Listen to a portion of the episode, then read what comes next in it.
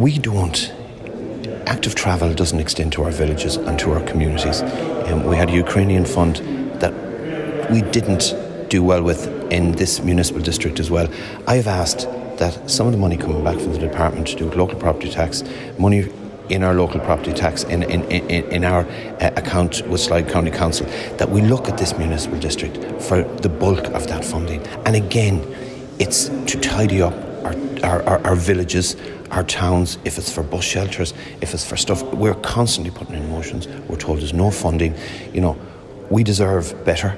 The people in our villages deserve better and the communities deserve better. And that's what I've asked for the bulk of this funding for.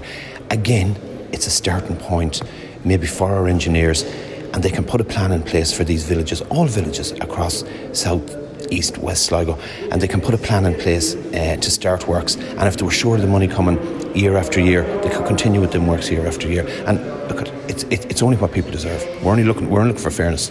Do you foresee some opposition from local representatives in more urban areas if this were to come to pass, all this money being pumped into Tubba Curry, Ballymote, and maybe to the detriment of those more um, urban areas?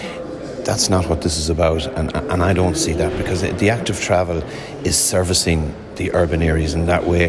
The Ukrainian fund has has has serviced the bigger upper areas, uh, urban areas in that way as well. So, you know, I think I think that there's plenty of funding going into going into them areas, and I think that the local representatives in them areas will realise that as well, and they will know that, and the people there will know that, because you see the work going on in those areas. We're not just seeing enough in our villages and in our communities locally here.